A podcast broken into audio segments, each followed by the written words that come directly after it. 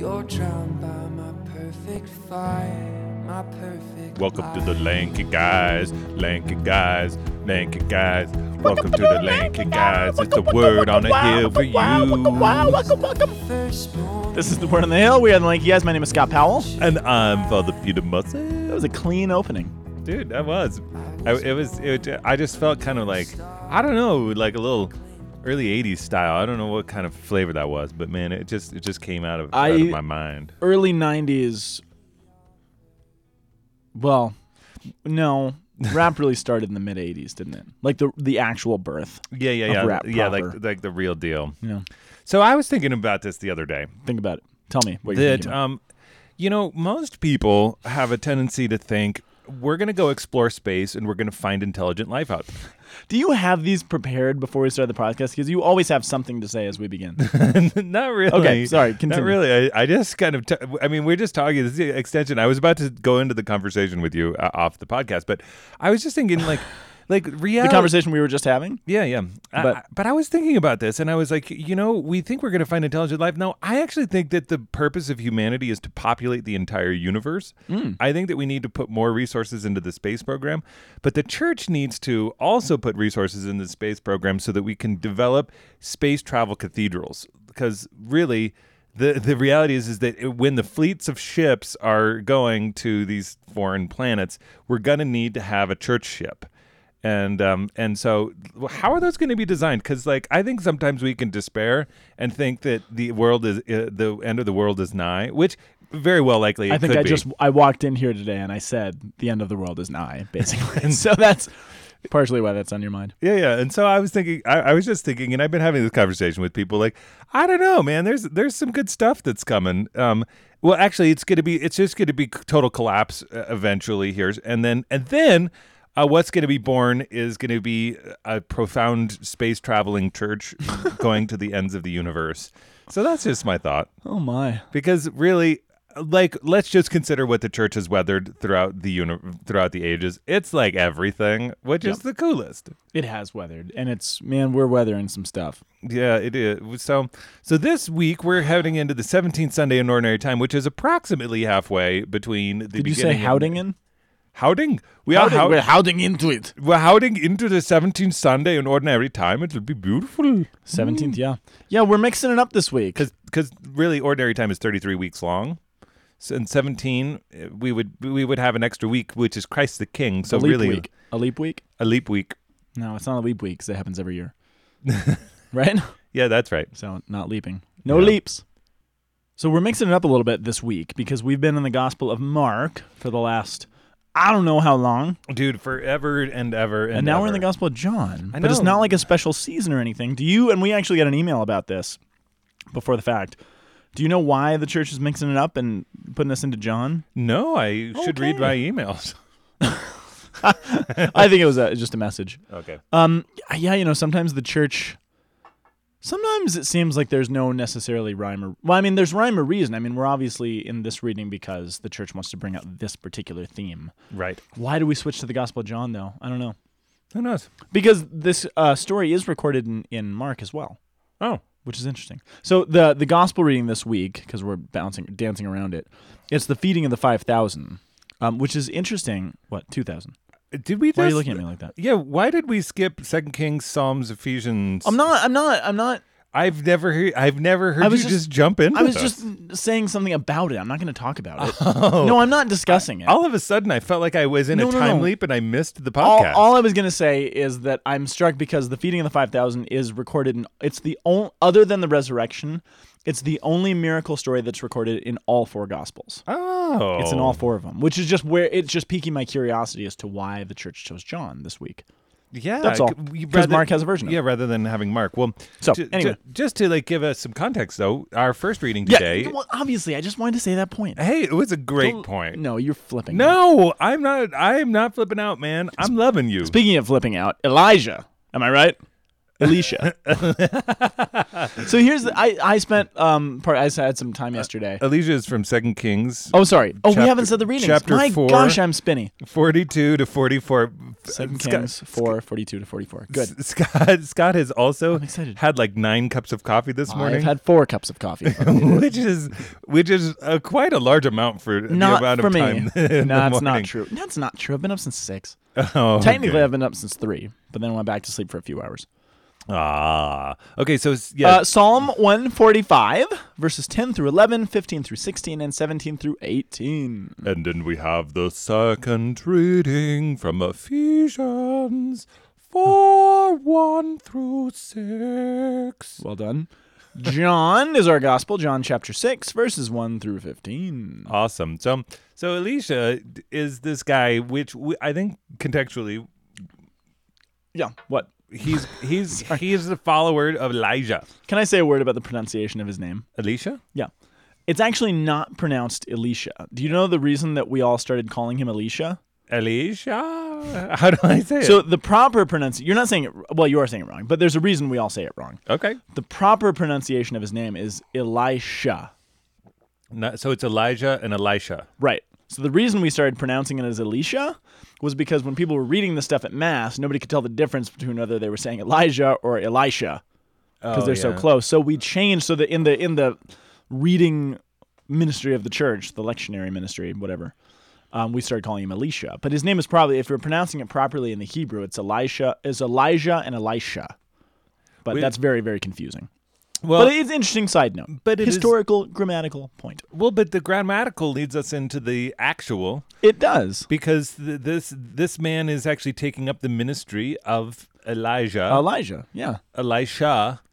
Exactly. I, I so I went We'll, back we'll, and I- call, we'll call him Ja and Sha because I can do that. So Ja like handed on to Sha. This is terrible. I, I hate that we're doing this. I hate that I'm not. No, I don't hate anything. I love you- everything. You don't love everything. I am mad about some things. I came in just grumbling about politics and and the state of the world and That's why. legal things. That's why I reminded you of the spaceship cathedral. thank you. Well, somebody's got to start building it, and it's probably going to get stuck in permitting because Boulder County doesn't get permits very easily. It's going to be a disaster. It's going to be a nightmare, man. Dude, I was looking up. At, I was looking up on the internet ten concept cars that were never went into production. Yeah. and one of them was this like uber safe car from the fifties, designed by this priest. Really? Yeah, and it had like a roll cage, and it had like air inflated bumpers, and it was made out of fiberglass, so that then you could crash it and be safe. Because he just was really concerned about deaths on the highway. Really? Yeah, and this priest spent his whole life building this concept car, I wonder if he was a terrible driver, or if he was a really good designer. or maybe both. They're not mutually exclusive. They are not. So I went yesterday back and reread a lot of the story of Elijah and Elisha. Okay. I- I'll, just for the sake of ease, we'll call them Elijah and Alicia because that's easier to pronounce. but I just want to point out to everybody that's not the actual pronunciation. of the. Is that fair enough? Duly noted. Okay, that's all. But I went back and read the story, and I just forgot. This is such a great story. I love. It really is. and I started reading the second king. So we're introduced to Elijah back in First Kings, and he does a bunch of things. Remember, he goes into battle with the gods and Baal, and there's the altar covered with water and the fire down from the sky. Remember all that stuff? Yeah, and he kills all the priests of Baal. He goes to Mount Carmel, and Yeah, then there's there's a big finger in the sky Right. uh, made out of clouds. Yeah, all that stuff. Yep. Um, but then I started reading the Second Kings version of his story. So Elijah he carries over a little bit into Second Kings from First Kings, and then you get the transition between Elijah and Elisha. But I, I just love the story. I mean, he's dealing with this. Here's this guy, this prophet. Basically, what you have is this prophet Elijah living in this incredibly corrupt culture in this incredibly corrupt time when the people it's the northern kingdom. So elijah is a prophet in the north. So the people have split off from god and his holy temple and his holy priesthood. They've founded their they've started they've they've given themselves their own laws. They've started their own liturgy. They've ordained their own priests and founded their own temples apart from god. And they've formed a li- religion around themselves basically. And Elijah's living in this, and his job is to go and call out the priests, to call out bad kings like Ahab and Jezebel. Remember that? Yep. And basically to be this lone voice in the wilderness. And Elijah's doing this, and he's trying to be faithful. And um, he's got this Terra, uh, you know, so it's back in First Kings after he defeats the the priests, after he proves that their gods are actually no gods, that the God of Israel is actually more powerful, can do these things. He's feeling pretty good, and then everybody wants to kill him, and Jezebel's trying to get his head, and he's like, "Why? What? Come on, man!" He's like, "God, I'm doing all these things for you. I'm being faithful. I'm working these miracles. or you're working these miracles through me." And yet, why am I still alone? Why is nobody convinced? This is not doing anything. Nobody cares. Nobody hears, right? And it's this, and he goes up in the Mount Carmel, and there's this very near to desolation of just like, why nobody gives a gives a poop about what I'm doing or about you, and nobody's listening. Absolutely, and he's has he has to deal with the the actually profound guilt of killing Well, yeah. hundreds of people Well, at there's his that, too. hand. Like like, dude, I don't care Which who and- you are. which at this point is now seeming like worthless. Like, what was the point? Why did What we was do the any point? Because nobody was convinced. Nobody changed. Nobody turned back to you. So, what was the point of all that? And that's sort of what gives us into this week's reading. So while he's in this, God sort of comes to him and reveals to him not only No, we're Elisha, you- though now. no, I know, but that this is where it comes in. Oh, okay. Because back when Elijah is sort of almost in desolation, Yeah. God says, "No, you're not alone." And to show you you're not alone, I'm actually going to give you a sidekick. I'm going to give you this helper, this this person who can be your friend and companion, named Elisha, Elisha, Elisha. And not only that, but I want to show you. Sure. He reveals to him that there's still thousands of faithful left in Israel. Yeah. And it's this moment of consolation that Elijah's not going to see all of this, but he's shown, look, you're not alone. And this Elisha represents all of these others who are still faithful. It's okay. And so what you get in Second Kings then is you get the transition between Elijah and then Elisha or Elisha. Yeah, which And- is which is it's interesting. I love the call of Shah from Ja because because Yeah. because because Ja comes along and he's like, "Will you do it?" And he's like, "Well, hold on, let me. I got a couple things to do." He's like, "No, I don't think so, man." Well, And uh, then he and then he has to like he he he takes all the oxen and boils them in their own like Well, yeah, he, he he takes all of the the implements of the farm and boils them and like but then he follows and and Well, it's that's- actually really beautiful because like he's making a very symbolic gestures to saying like I'm breaking from my life and I'm really actually in. Well, a lot of the rabbis saw this all as a test. So Elijah oh, is Oh, I- testing Elisha to see are you going to be a faithful disciple? Are you are you going to be the person who can actually take up this cause? And so he does all these things like, "Oh, I'm just going to take off. I'm going to go to this other place, you know. You can just stay back. You can stay behind do whatever." And he's like, "No, I'm going to come with you." But all of it is this test to see if Elisha is actually going to be faithful and do these things. And what's interesting, so all the great things Elijah does, and he does amazing things. When the baton is passed to Elisha, Elisha does, eh, you get this theme of doubling. So everything that Elijah does, Elisha does twice as many of, or it's twice as powerful, or it's doubled in some way. So, for example, you know, there's that famous story of Elijah who feeds that widow who has the child and he multiplies her bread and stuff. Yeah, because he he he like gonna give up, and then Yeah, there, yeah. then there's a jar of of uh, uh, oil that doesn't Right. run out and flour that doesn't run out, and they were just gonna gather sticks, and she was gonna go die. Right. And Elisha does basically the same thing, but now instead of a widow with one child, it's a widow with two children. And so he literally will do everything doubled. Wow. And as I think there's eight major miracles that Elijah performs, Elisha will perform 16. So literally it's a doubling of all this. And the reason that's important is because of course, you know, I'm sure we've talked about this before, you know, Elijah is sort of a type in a certain sense of John the Baptist. John the Baptist is acting like Elijah. He's dressing like Elijah. He's doing the things that Elijah is doing because the scriptures are clear. Malachi actually says before the Messiah comes, Elijah's going to come back and you're going to see him again. So John the Baptist, who is properly speaking the last of the Old Testament prophets, Yeah. he's the bridge between the Old and New Testaments. He is taking on the mantle in a certain sense of Elijah. He's dressing like him, he's acting like them. And if you understand the story, what that means is not, oh, great, Elijah's back. What that means, if you know the story of Elijah, is that, oh, this John the Baptist, who's acting like a new Elijah, is simply preparing the way for someone greater than he, for someone who's going to do more than he did. Who's gonna double what- up. Who's going to double up. And of is- course, the the passing of the um, The baton authority between Elijah and Elisha happens where? at a river with the mantle. What river? At the Jordan. The Jordan River, not just any river. It happens at the Jordan River. Yeah, absolutely, which is so cool. They go from the promised land, they pass through the Jordan to the other side, and and uh, Ja says, "Hey, if I get taken in a fiery chariot, this is awesome."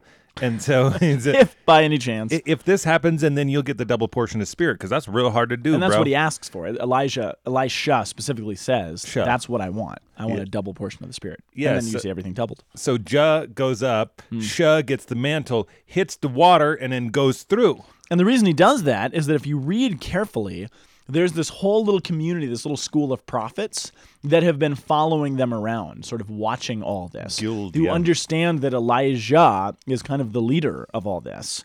And so this miracle is performed at the hands of Elisha with the mantle and stuff to sort of in a way of showing all these other folks who are around and gathered, look, now the baton really has been passed. He really has the authority to, that Elijah used to have. Yep. So, all that being said, Elijah, Elijah's big prayer and question, is there anybody else? Are we totally alone?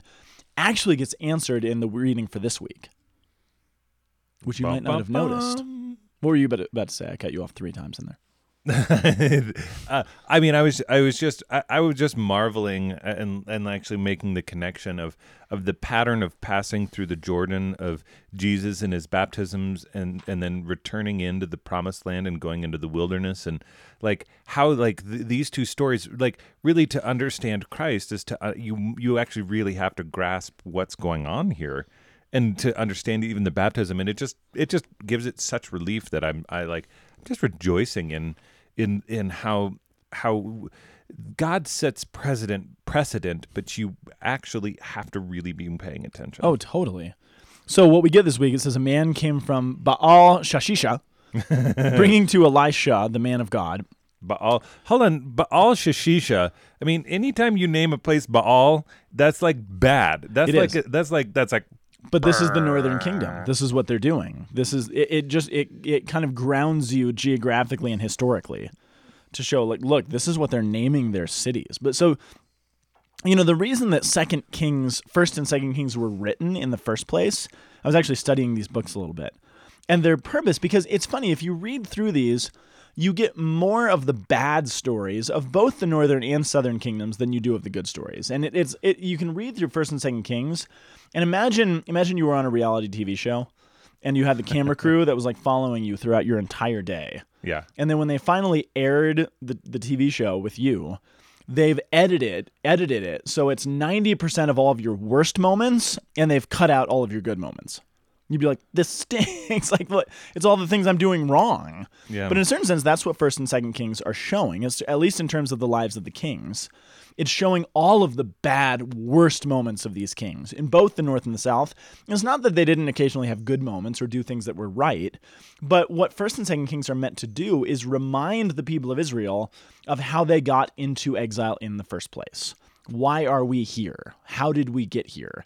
So, First and Second Kings wants to highlight all of the evil that was done so that people recognize, oh, wow, yeah, we did do all those things. Our leaders did do all of those things. Now we know what to repent of so that we can turn back and ask God for healing because we know what we've done wrong. We recognize our past.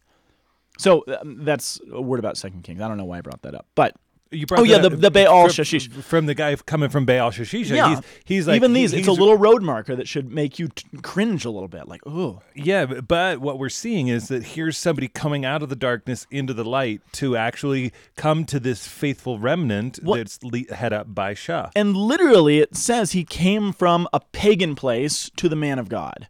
He came from a man of evil, who this place is named after in a certain sense, to the man of God. It is, it's juxtaposed in the sentence itself. Yeah. And he brought in 20 barley loaves made of the first fruits and fresh grain of the air. Um, the first fruits, the, the time, we've talked about this before. When do you usually give the first fruits back Um, uh, in uh, the, in the uh, Hebrew calendar? oh yeah, yeah, not not Rosh Hashanah. Um, uh, not the feast of loaves of, of booths. It's 50 days after Pas- Passover. It's uh, that's um, fifty cost Ah! Pentecost. Pentecost, right? So there's an, a sha- foreshadowing of Pentecost in here, because that's when you would bring your first fruits. Um, that's of course when the church is born. But but here's what's here's what I think is interesting about this. So yeah, um, Elijah, Elisha, i- i- you know, he said, um, "Give it to the people to eat," but his servant objected, "No, this can't feed a hundred people," and he insisted, "No, give it to the people to eat." For thus says the Lord, "Thou shalt eat, and there shall be some left over." And when they had eaten, there was some left over, as the Lord said. Big miracle, really important stuff. But here's the thing: who are you supposed to bring the first fruits to? God, No. the temple. the who though Priests. the priests, right? You're commanded to bring the first fruits to the priest, and he can bring them to the temple. Now, this is the northern kingdom, so they have their own priests. They've established their own liturgy, but it's, I'm sure the law was the same. And they commanded people to bring their first fruits to the priest to be offered to Baal now instead of God. But what are these people doing with their first fruits? Bringing them to to Shah. So, what are they actually doing to the priests? They are putting them in rebellious. They're rebelling. They're rebelling. yeah. So what's subtly in here is that there are people in the northern kingdom who are not willing to accept this this false priesthood and these bad religious leaders. They recognize there's still eyes to see what God is really doing. Hmm. There's still a remnant who recognizes, no, this isn't right. I'm going to give it to this person because he represents the one true God. He is the true representative. Our bad priests are not. So I, I just think it's cool because it does show that there is still a recognition. There's still a hmm. remnant as Eli- Elijah was shown, there's still this remnant that gets it, and now they're kind of flocking to. They didn't, fl- and that's the thing. I mean, Elijah gets more text, he gets more ink spilled on him, but Elisha actually is the one who bears a lot of the fruit that Elijah sort of set up. Nobody is flocking to Elijah, but they are coming to Elisha to bring their first fruits, and he's multiplying them. He's doing all these things. yes. So it's kind of a, it's kind of this beautiful thing, and again, it's this um, it's a foreshadowing of what Jesus is going to do in the Gospels. And I just want you to note the numbers. He brings what is it, twenty loaves of bread to feed a 100 hundred people. So a, a decent amount of loaves to feed a hundred people. They don't think it's possible. Yeah, that's that's one to five. Yeah. So it's it's you know nobody's going to be full, but and it, it's multiplied and it is miraculous. But just note those numbers because they're going to be trumped in a big way. Because again, just as Elisha now doubles everything Elijah did, Jesus is going to come and he's going to blow out of the water everything that Elisha did. So you get this steady progression upwards. Do, do, do. Bum bum bum bum bum. So yeah, that's Second Kings. Those are my thoughts. I think that those are those are great reading. thoughts. Yeah, absolutely. I um I think that um and the fact that they have some left. I mean, like Yeah. you you read this and you're going like, oh yeah, yeah. yeah. I mean, it's it's a, a direct precedent of what we know to be one of the great miracles that was re- one of the four one of the two things that is recorded across all the gospels. Down to the fact that they're barley loaves. And which maybe that I don't know if the other gospels point that out. John definitely points out that they were barley loaves. I don't remember if the other gospels do or not. I'm trying to remember if like like why barley? Because like I, you know what, I haven't like the last time I ate a barley loaf. I like I just don't really remember what it tasted like. I mean, I I've had some of wh- what was that one um where they mixed all the grains, the uh, uh, Elijah bread. No, Oh, the um, the Ezekiel bread, Ezekiel bread. which I- was actually a punishment. Did you know that? no, I didn't realize that. Yeah. Yeah, They So- were, and they were supposed to properly. So if you've ever bought the Ezekiel bread, you can buy in the grocery store. There's this recipe in the book of Ezekiel for this bread that was meant to be eaten as punishment. And they were supposed to eat it upon a dung heap as well. So you're probably eating it wrong. so so if you have a dog, you know how to go eat it now. What? That's gross. Oh. I know. Hey man, You're gross. I hey man, I am just scriptural. Yeah, I don't know why barley loves. I was quickly reading. Yeah, yeah, yeah. I know. He, he, I don't know why. he was giving me the signal, like, like keep, it talking. going, keep it going, and, Yeah. I, I, and that's, that's when I just started saying. So let's get into the psalm. Oh, eh, oh no, sorry. I, I knew I had that. That- Sorry, that's why I wanted you to continue because I knew there was uh, something there. Barley loaves. One of the things about barley is that it's known to be the food of the poor. Oh, So whoever is bringing these first fruits, and that, that's kind of maybe an underlying theme here in Second Kings, whoever is bringing his first fruits is bringing the first fruits of someone who is poor and really doesn't have anything. Hmm. So it's this for even that's foreshadowing what's happening in the Gospels. It's not just somebody bringing their first fruits; it's someone who probably has virtually nothing. Who is bringing the very little that he has and saying, "Here, I'm giving it to you. I don't want to give it to these priests. I want to give it to you." to multiply." you. right. I made this for you. So I think what's noteworthy is that it's the it's the bread of the poor. Yeah, Barley is a is a poor the poor man's bread, poor man's bread. Mm. and that takes us to Psalm 145, which I think is really exciting. Okay. Psalm 145, the the psalm the response That's- we get. I'm glad you think it's exciting because I I, re- I read this and I was like, I ain't got no idea today. I got everything. How do you not have anything? Seriously, did you really read the whole psalm? I read the whole. I did not read the whole psalm. Oh well, what do you know? so first of all, there's there's some stuff on the surface level, and then there's some stuff deeper. So the response itself from verse 16 says, "The hand of the Lord feeds us; He answers all of our needs," which is important because what's happening in the first reading? Elisha is multiplying, seems to be multiplying these loaves and feeding the people. But in reality, what's actually happening, according to the psalm, Is it the Lord? who's- yeah, who's the Lord it? is actually doing it. And sorry, I did. I'm I- not trying to trick you. No, no. Scott, Scott saw in my eyes that I went to like a, a far off I know, land. I, got, totally I did. got, I got the thousand yard stare because I actually just read this again, and then I was like, oh yeah, what? Why was I not connecting this before? I don't know. Because it, because it's, it's like it's like you open your hand and they eat. It's like it's like. I don't know what this has to do with I anything. I don't even know why they put the psalm in here, man.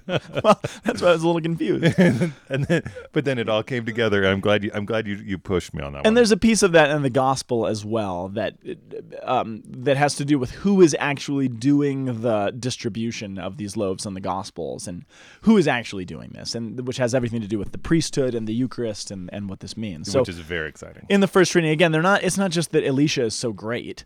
It's that God is working through this guy. God is feeding us, and He is here's His representative. Well, and it says, and they ate according to the word of the Lord. Like, and, and so like there's Hmm. th- there's a representation in the first reading.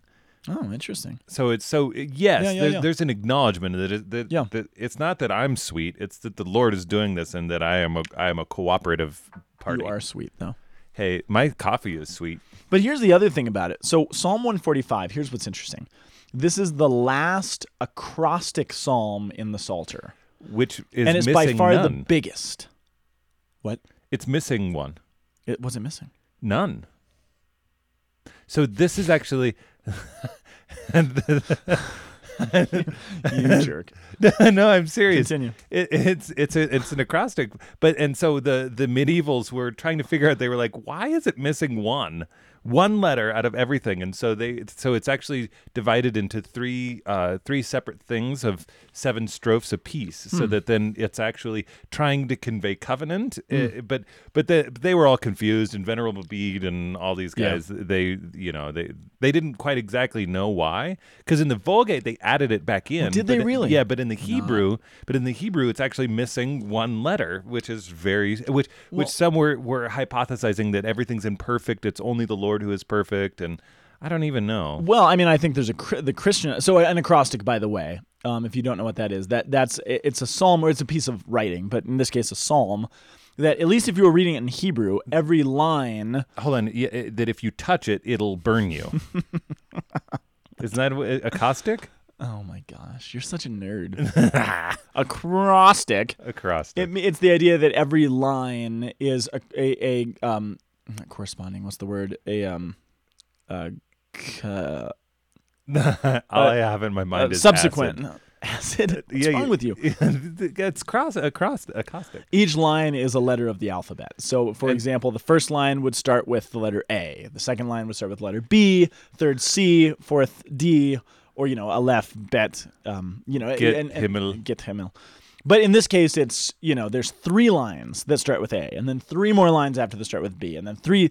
So one of the things that's interesting about this psalm, especially if you Oh. read through it, is that so this psalm has often been used in the Christian the centuries of Christianity as a meal prayer because we receive our food and our things were fed from the hand of the Lord.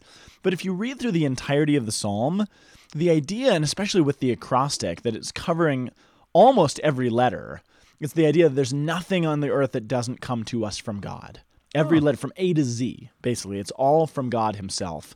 And the psalm itself, if you read through it, it's extravagant. It talks about all of these creatures and birds and and things of nature that all come from us to us from God. The extravagance of this psalm and the way that it's put in the acrostic alphabetically to convey everything from A to A to Z. Um, number one makes it a really fitting meal prayer, but this other, the other sense of this that he gives us everything. He gives us, and not just everything, he gives us an abundance. There's leftovers. There's food to spare. There's beauty to spare. There's animals and insects and and and trees and bushes and everything to spare because that's how God works. Oh. Now I wonder if in the Christian understanding the reason that there's one letter missing is because again we're dealing in the Old Testament. He hasn't given us all that he wants to give us yet. He will give us that. He will give us himself. He will become incarnate. He'll give us his son, but he hasn't yet. Now again, you can't say that that's necessarily what the psalmist is thinking of when he's writing this, but I wonder if there is a little subtle Christian understanding that, you know, he hasn't given us all yet. He has given in extravagance, but he's not done. So that's what that's what I take from that. Yeah. But it's neat. It, it's a neat um and again, it's all coming from him. Through human hands oftentimes like Elisha. But and I think that is a good, I actually think that's a good segue into the Ephesians reading from the second reading. Okay. So Ephesians, which we've been in for the last few weeks, the thing about Ephesians, I think it's fitting for a number of reasons. Number one, the, the church in Ephesus is dealing, I think, more than any of the other churches that Paul writes to, in the idea of, of what we would call like the New Age or the occult.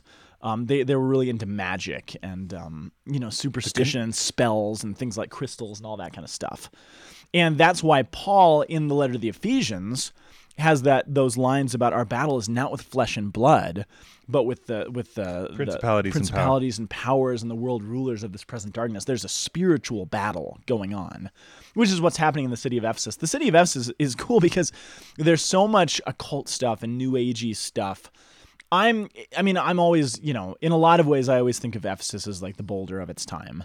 It was really big into the new age. There was a lot of partying that happened. It was surrounded by a lot of beauty. Yep. Um There was, was a very gigantic pagan temple. there was a pagan one of the seven wonders of the world was there, which was the temple to the goddess Artemis, who was one of the most important goddesses of the time. And what's fascinating about all of that, so this crazy kind of wonky town is the town where Paul spends a great deal of time. His right hand man Timothy becomes bishop there. John, the beloved apostle, takes the Blessed Mother Mary to live her last days in Ephesus. Like the biggest superstars of the church all decide to go and move to Ephesus, which is fascinating. And the the house where it's believed that Mary spent her last days, and both John Paul II and Pope Benedict XVI have both go, gone and prayed at this place. Yeah. But the house where many people believe Mary spent her last days is on this big hill overlooking the temple built to Artemis. And what's interesting about that is the temple to Artemis, Artemis, this goddess, who was so powerful, this massive temple, she held a number of titles. She was called the Queen of Heaven and Earth. She was called the Divine Mother. She was called the Blessed Virgin. Really? She held all these titles, and it's not a coincidence that Mary then takes those titles back from this false god who has usurped it. And I imagine Mary, the true Queen of Heaven and Earth, the true Blessed Mother, the true Divine Virgin, walking out of her house every morning, you know, with her cup of coffee or whatever she was drinking, looking at the Temple of Artemis, praying over the city. You know, I, I just it's a fascinating thought. And then years later, hundreds of years later, it's the Council of Ephesus, the church council that's held in that town, who defined Mary as the Theotokos, the Mother of God. So there, there's so many neat connections to what's going on here, and the You've said that before, and every single time I just Oh, it's so cool. in It's it. so I just love it. I mean, imagine imagine the parish in Ephesus. You walk in, like St. Paul is presiding over Mass, and there's Timothy up there on the altar, and Blessed Mother is sitting in the front row, and John is an usher. I, you know, I mean, it's crazy. And Yeah. Apollos is over there doing the first reading. I mean, it, this is the superstar church, which. Sorry, I, I could talk about Ephesus all day. What's fascinating about this is that there's a warning in the book of Revelation to the church of Ephesus specifically that um, it, there was a time in Ephesus, in the churches of, of Ephesus's history, where it was filled with good works and it was doing the right things and it was holy, but it had lost its way. And there was a mm. warning in Revelation that if the church of Ephesus does not turn back to the good things that it used to be, that the Lord would take away the lampstand, which represented the church itself in that town. And what's fascinating is to this day, there is no church in the city of Ephesus or in the region because it disappeared. So the church that literally was the home to Paul and Timothy and Apollos and John and the Blessed Mother, the the church that you would think like this is the most powerful church on earth, they lost their way and the church was taken from there from them, which is a fascinating and I think uh, a dire warning, you know, to everyone, to all of us as Catholics, to think, wow, we we can't let ourselves get comfortable. And I think it's beautiful. We we actually are living in a time now where it's impossible for Catholics to be comfortable because the world is is against us in a lot of ways, and we're seen as fools or bigots or whatever because of what our church teaches. We can't be comfortable anymore. Gone are the days when we can just kind of hang tight and be comfortable Catholics. It's Right. just not there anymore Right. which is necess- is probably a good thing. But anyway, all of that being said, all that background being given, the thing that I think connects Ephes- uh, the Ephesians reading to everything else is what Paul says here. He says, "Brothers and sisters, I, a prisoner for the Lord, so he's in prison, I urge you to live in a manner worthy of the call which you have received, with all humility and gentleness and patience, bearing with one another through love, striving um, to persevere, da da da da da. Talks about the baptism that you've been given. So, what I think is fascinating, if you connect these readings, the first reading is all about Elisha, the, the representative of God, giving something to the people to receive. And in this case, it's bread to eat. Yes. Jesus is going to do the same thing. He's going to nourish their physical needs. But Paul now is talking about no, no, no. What have you really received? Like this, there's, there's your physical needs are cared for. Right. But what you have received from the hand of God in its extravagance, as highlighted by the Psalms, is not just bread, but it's the call that that bread brings along with it. It's not just water, but it's the change of identity that that Yes. water actually brings. Your reception, what you've received from the hands of God Right. through the hands of priests and ministers, is this call through your baptism, which you are to go out and bear with one another through love, to persevere in the bond of peace, and to be a witness to the world. That's what you've actually been given. It's not just bread. It's not just water.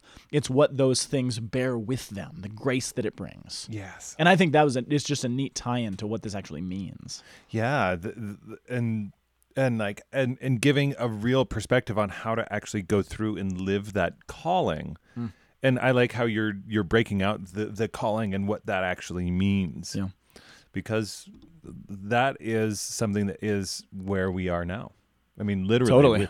like the the calling that we have received, we must live this out. Like that's how, how did how did the Roman, how did the most pagan empire ever in the Right. whole world, how are they converted? Yeah. Through loneliness, meekness, patience, and forbearance and love. Absolutely. Like that. That's it. That's that's like those are. But but if you look at all of those, what do those imply? I mean, Hmm. each one of those things. So lowliness. What does lowliness imply? Haughtiness and pride. Hmm. Meekness, um, the capitalization on one's own power, the will to power. Meekness stands in the face of the will to power Yeah. patience what does it imply impatience like what Yeah. is uh, forbearance what does it imply total disagreement actually you can you can uh, you can actually translate forbearance into tolerance Can you? yeah yeah in the greek but but notice how tolerance is what is it o- uh, offset by love Love. So this is the thing is that that's you and I have had mm. that conversation before of saying like like don't tolerate me love me. Uh. No tolerate me in love. Yeah. Yeah. like like that's actually that's actually even better than just an ex- exclusive reality because tolerance what does it imply? Mm. It implies that there is something better. Yeah. tolerance says that that, that i actually understand something something greater and i actually uh, and so that's one of those things that it's funny because that's that that can be a, a banner tolerance Yep. But- Absolutely. i- in our culture it says tolerate me but th- this is the thing is that tolerance and love says that i actually believe that there is some sort of progress that we're moving towards yeah. Absolutely. and and, and that, that that there is a destiny a telos yes. and so and where does it come from it comes from this baptism this God. call the hand of god Which is ultimately the hand of God. Yeah. Yeah. Yeah. I love it. Which gives us a couple of minutes to cover the gospel. That's all we need. that's all we we, can nail it. dude You love John. I loved I love John, and I also love this little boy who show, Hmm. shows up, and he has five barley loaves. Well, hold on, but we have Philip. Now this is the this is the Philip. interesting Where's thing. Philip? What's he doing? Philip is the Did I one miss Philip? Philip oh, there's the- Philip. There he is. He's the one who's being tested.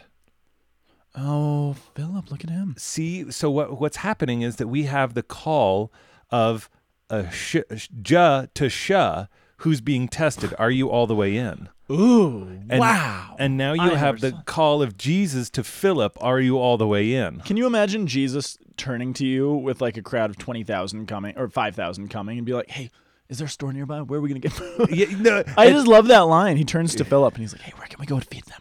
You, you know, it's like Is there a McDonald's nearby? Yeah, it's so funny in the way that it's the way that it says it's like where are we going to get enough to feed him? And like you can see Philip like almost like I see you kind of like Famil- Philip. Like I can see Familip. you Familip. like like there's this moment where if I were to be like Scott, how do we do this? You would look at me and you would try. like you have a you have He doesn't ki- try though. He gives a he gives a excuse. He says 200 days wages wouldn't be enough to feed them a little. well, well no this but uh, 200 days wages by the way in that time was about fifteen thousand dollars. No, this is the thing though, is that is that he what's he doing? He's going through the mental exercise. So what what he's doing, what we see is that there's a gap. So he's like, How do I do this? Yeah. And he says, Okay, what what's going on? Like, okay. He and so because he's doing calculations in his mind. Here's why it's like me. It's because you're going to ask me that. I'm going to be thinking about it, thinking it through, doing the calculations, and somebody like Andrew is going to step in and have the solution. And I'm going to be forgotten about for the rest of the reading. Oh, Andrew figured it out, even though Scott was sitting there trying. But but what Poor Philip. He never gets mentioned again. no, he does. Well, not here. Not here. No, it, it- just a little bit later on. See, Philip, what did he, what does he become? He come, becomes the bridge to the Greeks. So you mean in Acts? In Acts? Yes. So- oh, yeah. He showed. Yeah. So, so th- this is the thing is that, that that so we actually have to have a, a, a story arc with Philip. And and That's then true. and then Philip like he he's in. He wants to know the Father from the Last Supper. Yeah. He wants to know all of these sorts of things. But Andrew Andrew shows up and what is it? And, steps and on his toes. steps on his toes and he says, Hey, here's a kid who has five barley loaves and two fish. Again, barley loaves being the food of the poor. yeah." And and I love the sym- the symbolic nature of the f- the five loaves and the two But he even says, even Andrew is like, but what good are these for so many? So it's not like he he actually necessarily thinks they're a solution.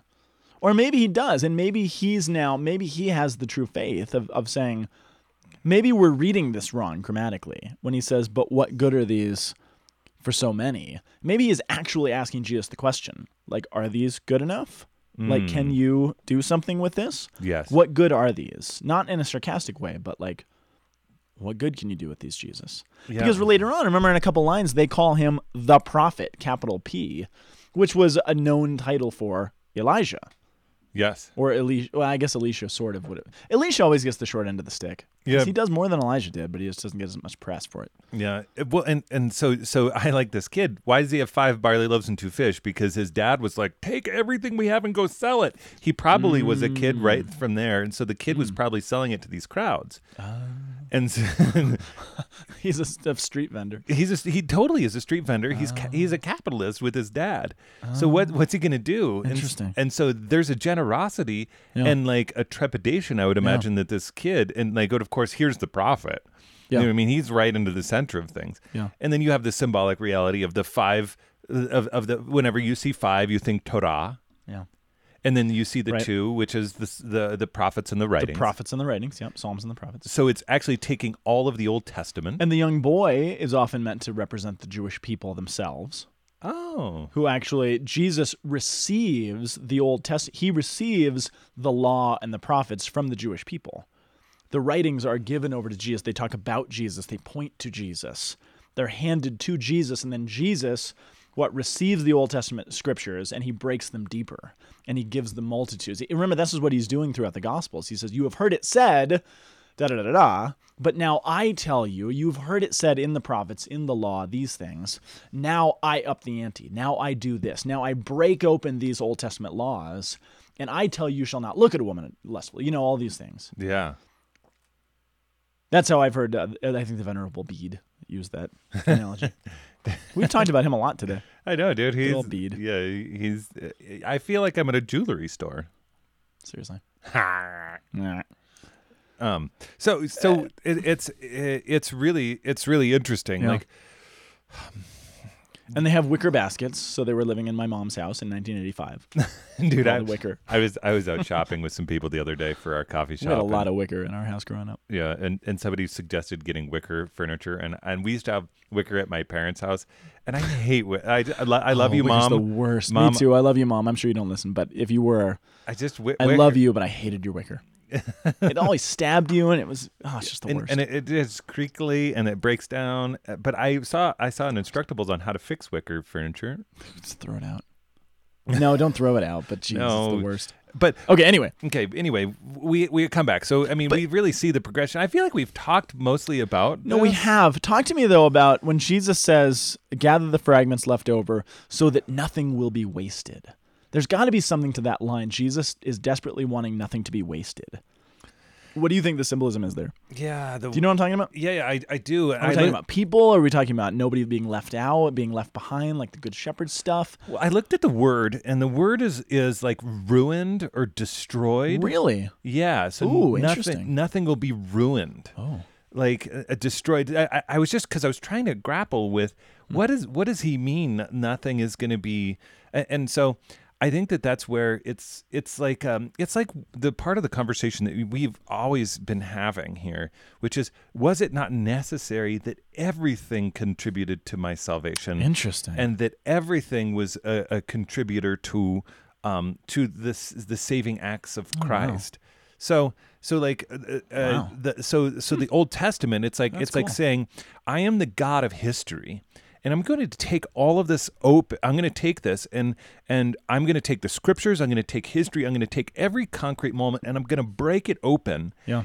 and it's going to and what is it going to result in it's going to result in the 12 it's going to actually be found as uh, as having its destiny and its telos within Israel, Yeah. within within the the the truth of these twelve the, the, that have ha- are foundation stones that we are a living temple Yeah. uh, built up into an edifice to Christ. Like that, That's cool. that that all of this i- i- is like that it's it's um it's not wasted the history is the, that god is the god of all things of all of history of all of time and then and that it's drawn up and it's made sense in the final times in the, in the age that Christ has inaugurated upon the cross Yeah. and and that we're gonna cool. that we're ultimately going to be able to celebrate in in church spaceships uh, populating the rest of the galaxy Yeah. That's awesome. or it's all going to end tomorrow and it'll make sense once we once we once Either we come into to to the the parousia the great the great unveiling of how everything will redound to the glory of God and to Christ I love it. And nothing will be wasted. But because It all, nothing. because it all matters. and and I and and perceiving they were about to come and take him by force to make him king Jesus withdrew himself to the hills by himself Again, which it's not going to work out probably. well w- why why would he why would he bail Because because I because don't know. it's it's Ja and Sha. He is actually trying to live his kingship in his people. Hmm. He is embodied. Yes, he's embodied, and th- they're going to try to do it in a way that's wrong, and and is going to Okay, is going to try to make some sort of temporal kingdom, Right. Rather than a kingdom that is enduring unto this day that can weather every single storm. I also wonder because we're in John chapter 6, which a little bit later we're going to get the bread of life discourse. Yeah. I wonder, I wonder, I'm just thinking out loud, if part of the reason he he backs off and takes off is what he wants left in people's memories is less about him and his figure and more about bread. He wants the imagery of the bread left in their minds. He wants that to be what sticks with them. Hmm. Yes. So he departs because he wants that image in their heads. Mm. So he backs off because he knows what he's going to do and he knows what bread is going to become. Right. I don't know. I, I just wonder about that because it is in context. Again, this is where he's going to, in just a few minutes Right. after this, a couple verses, he's going to, they're going to be, cha- he's going to say, You need to eat my body. My body's going to be bread. And they're like, What are you talking about? Let's go back to doing miracles again. Let's go back to barley loaves. Right. But he wants that bread imagery there. Right. Yeah, interesting. Because we're not going to see, and and even that's foreshadowing because we're not, we don't see Jesus in his humanity anymore. We see him in the form of bread. Right. So he backs. He has already done this with us, with the church. He's backed off. He's ascended into heaven. What are we left with? The bread, Right. which is actually him. Yes. But he's done this. Exactly what he did here, he has actually done in the world, in the church. Yes. Yes. Interesting. So that we can actually see how he lives as king. Absolutely. Well, we got to wrap it up, everybody. We're going a little long. We love you. Uh, shout out to Nick Falls. Nick Falls. Dude, it was good to see you the other day. Absolutely. Word to your mama. Yep. I mean, word to your wife, who is now a mama. Okay. Either way. All right. We will be back next week. It's going to be awesome. Send us an email. Send us a Facebook. Find us on whatever you find us on. That's all I got. See you next week, you. everybody. The Word on the Hill is a production of the Aquinas Institute for Catholic Thought here in beautiful Boulder, Colorado. www.thomascenter.org. You can also send us an email at lankyguys at thomascenter.org. See you next week.